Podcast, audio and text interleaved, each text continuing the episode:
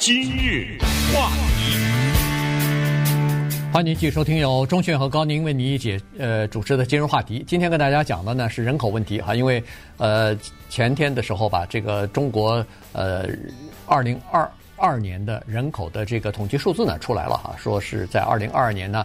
中国的人口出现了一个拐点，就是看来已经到达顶峰了，然后逐渐的要开始呃趋于平缓，或者是甚至出现呃逆成长啊。这件事情呢，在美国的主流媒体当中呢，就纷纷的在报道、在评论。大部分呢是持比较悲观的态度哈，就是认为说这个人口到了顶点，然后出现负增长的时候呢，这个对一个国家来说，尤其是对这个国家的经济来说，它不是一个好的事情啊，因为劳动力逐渐的会缺乏，收入减少，就是这个劳劳动力减少以后，政府的税收也减少，再加上老龄化以后，政府的支出要增加，啊要要给这些老年人。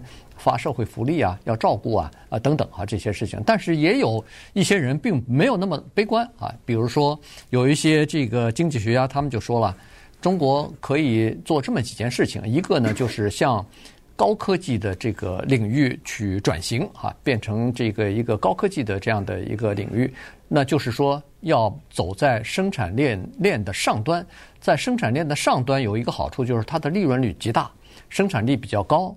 啊，同时用的人也比较少，呃，就像美国，就像美国啊，像西方的一些高科技比较成熟的一些国家一样啊，而不是完全走这个制造业。制造业它是属于这个生产链当中的比较中中间或者偏低的这个地方啊，所以呢，那个是劳动密集型的，需要大量的人工来进行这个操作的。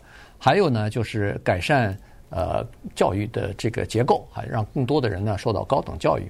然后，当然啊，这个要解决呃城乡之间的贫富的这个问题啊，就是说要大力的减少这个贫困的人口，呃，增加收入。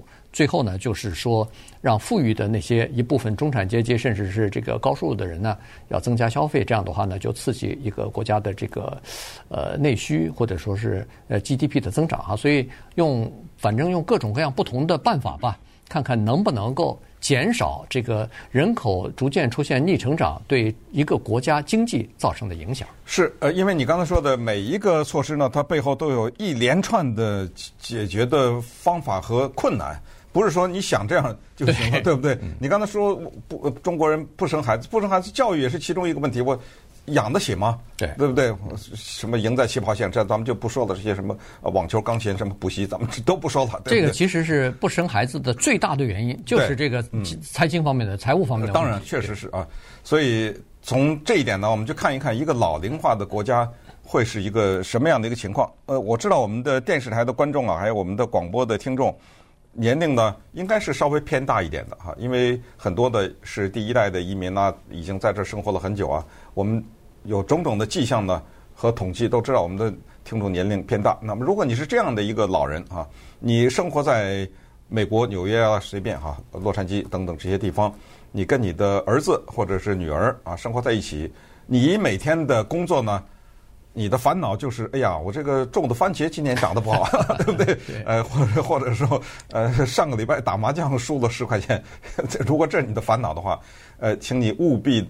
要告诉自己你是多么的幸运啊！因为我们要加接下来关注的这个是亚洲，尤其是东亚啊，什么日本呐、韩国呀、啊、这个台湾呐、中国这些地方，一个老龄的情况。因为我们就问问大家这样的一个问题，我们就拿日本来举例啊，有一个卖菜的这么一个小超市，它这个菜呢，新鲜的蔬菜需要从 A 点。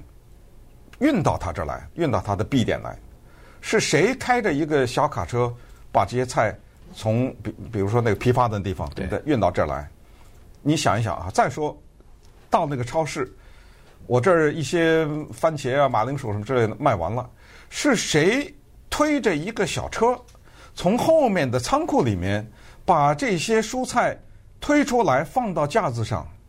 我们想这些问题，那么以此呢，再扩展啊，扩展到其他的这些方面，就是在一个社会当中，我们不能只看到中层和上层，在下边呢，它一定是有一个底层呢，在支撑着上面的这一层。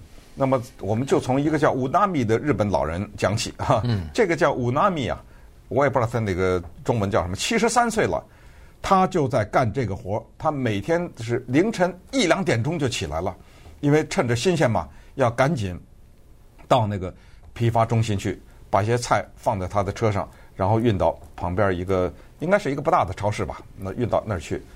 这个人的一辈子啊，基本上都是在社会的底层工作。但是他的工作呢，是一个社会基本上不能缺少的。他曾经开过计程车，后来呢，他觉得计程车的收入不够吸引，他就又去开卡车，开了一段。可是卡车呢，要运东西，他得自己搬呐。后来到了一定的年龄，他搬不动了，后来就开小卡车。请注意，他最后的这十来年呢，就是做这个运送蔬菜的工作。七十三岁还在做这件事儿，他可以退休吗？当然可以，他随时说一句“我不干了”，没人逼着他去干活去。那么那个超市干什么要一个七十三岁的老头给他运菜啊？那个超市回答非常简单：“我找得到二十岁的人吗？”嗯，对不对？对，这个就是老龄化社会的两边的问题。关键是这样子：有二十岁的人，第一，人家也不去做这个事儿；第二呢。这一定是一个收入很低的工作，这个只是给一些退休的老人一部分钱，让他们呃补贴他们一部分的。也就是说，他政府的养老金可能不够他退休。那刚才说那五纳米一个月拿政府的养老金四百七十七美元，对，这在日本怎么活呀？没错，没错，因为他不是在走这个常规的路线。大部分的日本人像他这个年龄的人呢，呃，这算是婴儿潮这一代的人，都是。长期的，要么在政府部门，要么在一家公司里边，在长期的一做就是三四十年，然后退休。那那样的话呢，公司或者政府呢的退休金制度可能还比较好。他刚才说过了，要么开计程车，要么开这个大卡车，这都是私人公司，然后没有什么比较健全的这个退休的保险。所以现在到了。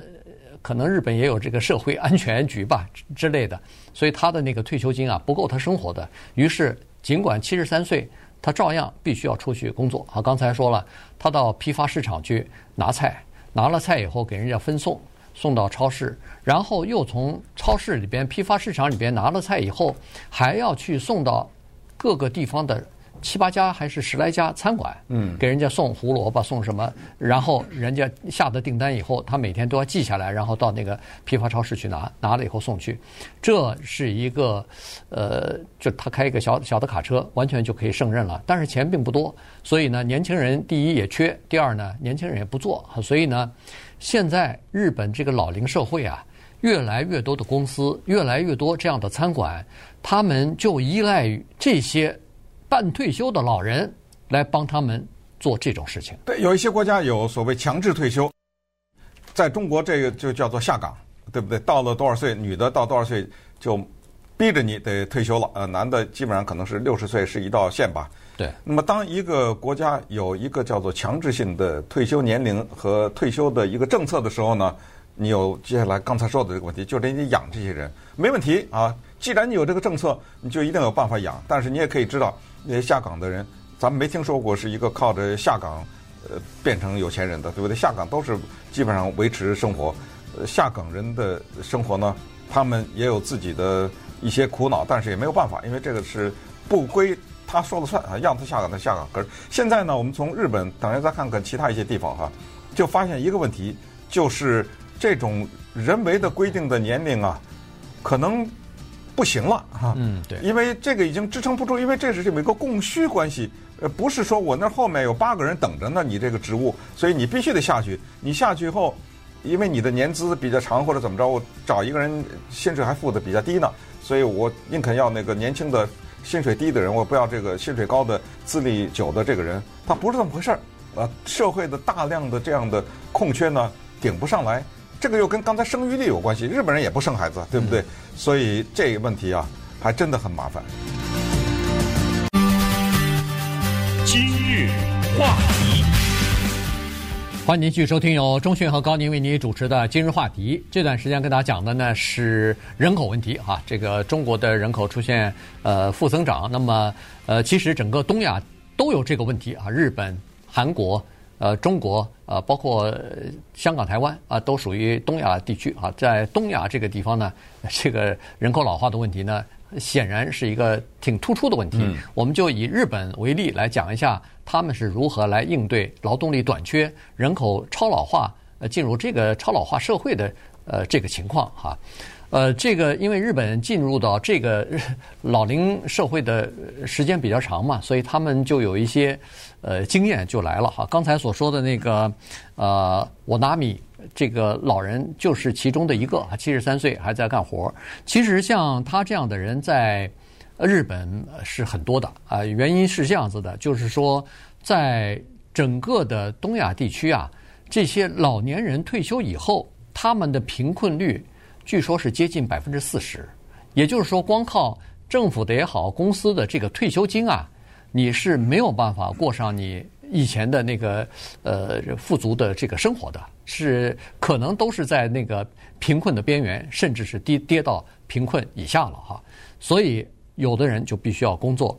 同样，在香港的老年人当中，呃，所谓的老年人就是退休人士以呃这个年龄以上的人呢，呃，工作有有百分之十二点五的人是在工作的。在美国也一样，美国退休年龄以上的人有百分之十八还是在工作，没法退休啊。所以呢，这是一个问题。所以老在日本啊。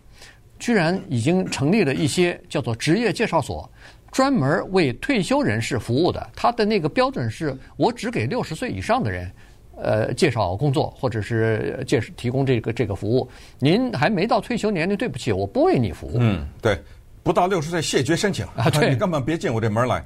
你知道他们这种提供的工作有什么？就是说的你听着都可笑，但是。你可以想象一个老龄化国家，可是这个国家有一个很独特的供需的关系的时候，就会有这个现象。比如说瓦斯公司、什么电力公司接到一通电话，说你到我家来，我这瓦斯炉 修一修，对不对？我们家什么这个电的给我来修一修。这在美国，如果是一个这种公司的车上面刷着它的标志什么的，停在路边，恐怕不会开罚单吧？嗯，对。可是，在日本。毫不犹豫的给你开罚单，因为我们也知道，那日本的空间太宝贵了，停车呢非常的困难。有一种情况下，他就不开罚单，是什么呢？是你这个开车这个人坐在车里的时候，那就不开罚单。可是人家那个电工或者是瓦斯工，他进到家里去修去了，他就需要这个人叫做田作员，嗯，就是你是假的，我就需要你啊坐在这儿，你想想。这个是多么复杂的一个背后的操作呀！你你怎么知道我这个时间我在这儿啊？对不对？你怎么你这个老人怎么到我这儿来啊？等等。但是呢，就这个是老人的工作，你可以想想，他那个薪资肯定是远远低于那张罚单呐。对，呃 是不是？但是有大量的老人做这个填作员，哦，瓦斯公司接到在什么街什么号有这么好，马上那么通知旁边。肯定旁边嘛，对不对？有一个什么老人就通知你去吧，啊，这肯定就是按计按件收费呗，啊，怎么你在里坐两小时给你多少钱？就有这样的一个情况，就是老人是做这个事。还有呢，包括中国大陆啊，有一些有些地方什么四十五岁有些女的就被下岗了嘛，对不对？对。他们有这么一个，其实我发现在美国也越来越多，在洛杉矶也越来，纽约也是，就什么呢？我也找不到工作了，可是我有个手艺。我会包饺子，比如说我包的一个特别棒的饺子，我会什么做什么菜，就在家里面啊，开始做这样的生意，包饺子、炒 炒菜、什么烙饼什么之类的，然后通过社交平台、通过口碑来卖，有的人卖的还不错呢。对，因为这东西绝对的口碑啊。假如我吃了他的饺子，我觉得好，我肯定推荐给高宁啊。嗯，对不对？对。所以就是靠这个呢，等于是二次创业了啊！等于是在家里边继续在创业，而且时间由自己来掌控。接到订单多，我就多忙一会儿；接到订订单少，我就休息一下。哈，基本上是这种情况。还有呢，有几个行业呢是老年人经常会做的，至少是日本的情况是这样。就是比如说一个，因为在日本人口密集嘛，大部分都是这个高楼的建筑，所以呢，他需要比如说保安。他需要大楼里边的坐在门口看门的那个人。那这些呢是比较适合老年人的工作的。据说还有一些，比如说呃出租车的公司啊，他们比如说坐在那个桌子前面的这种文职人员什么的，有的时候是比较需要老人这个工作的。老人出去工作呢，第一啊，对身体健康的人来说呢，其实如果不是做体力活的话，其实还可以啊，他们也愿意出去工作去，因为他可以根据呃这个自己的工作可以接触很多新的人，然后保持他们的好奇心啊什么的，呃这个活力啊，对对身体啊，对健康啊，其实也不是太大的摧残啊。你别做什么经常搬那个七十七十磅重重的东西，不要做这些事呢，应该是可以。另外呢，就是他们的老伴儿特别高兴，他们的老伴儿啊，特别高兴自己的老头儿 在在退休以后还出去工作，原因是他一出去工作呢，等于双方都有了自己的这个一段自自己的空间，不管是空真正的空间还是时间，都有自己单独的时间，这样呢反而比较容比较容易这个呃减轻家庭之间的矛盾，因为有很多人你有没有听说退休以后开始。家里边矛盾增加了，原因是两个老人待在家里头啊，没事儿大眼瞪小眼的，他就经常会出现一些口角。